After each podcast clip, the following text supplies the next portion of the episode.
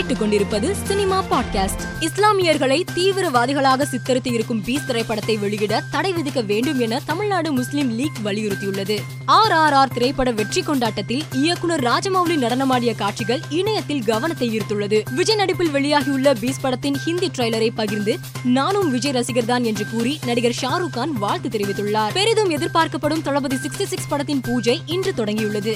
அதில் இணைந்திருக்கும் ராஷ்மிகா மந்தனா விஜயுடன் எடுத்துக்கொண்ட புகைப்படம் வைரலாகி வருகிறது. வருகிறது. நெல்சன் இயக்கத்தில் விஜய் நடிப்பில் உருவாகி இருக்கும் பீஸ் படத்தின் வெளியீட்டு பணியை கட் அவுட் அமைத்து விஜய் ரசிகர்கள் தொடங்கியுள்ளனர். தமிழ் சினிமாவின் முன்னணி இயக்குநராக இருக்கும் வெங்கட் பிரபுவின் அடுத்த படத்தில் பிரபல தெலுங்கு நடிகர் நாக சைத்தன்யா கதாநாயகனாக நடிக்க உள்ளார். நாக சைத்தன்யா சமந்தா திருமண பிரிவுக்கு பிறகு இரண்டாயிரத்தி பத்தொன்பதாம் ஆண்டு நாக சைத்தன்யா சமந்தா இருவரும் இணைந்து நடித்து வெளியான மஜ்னி என்ற படத்தின் மூன்று ஆண்டு நிறைவு செய்ததை வெளிப்படுத்தும் விதமாக நாக சைத்தன்யாவின் புகைப்படத்தை சமந்தா பகிர்ந்துள்ளார். சமந்தா நடிப்பில் உருவாகியுள்ள யசோதா படம் வருகிற ஆகஸ்ட் பனிரெண்டாம் தேதி வெளியாகும் என படக்குழு அறிவித்துள்ளது. மேலும் செய்திகளுக்கு மாலைமலர் டாட் காமை பாருங்கள்.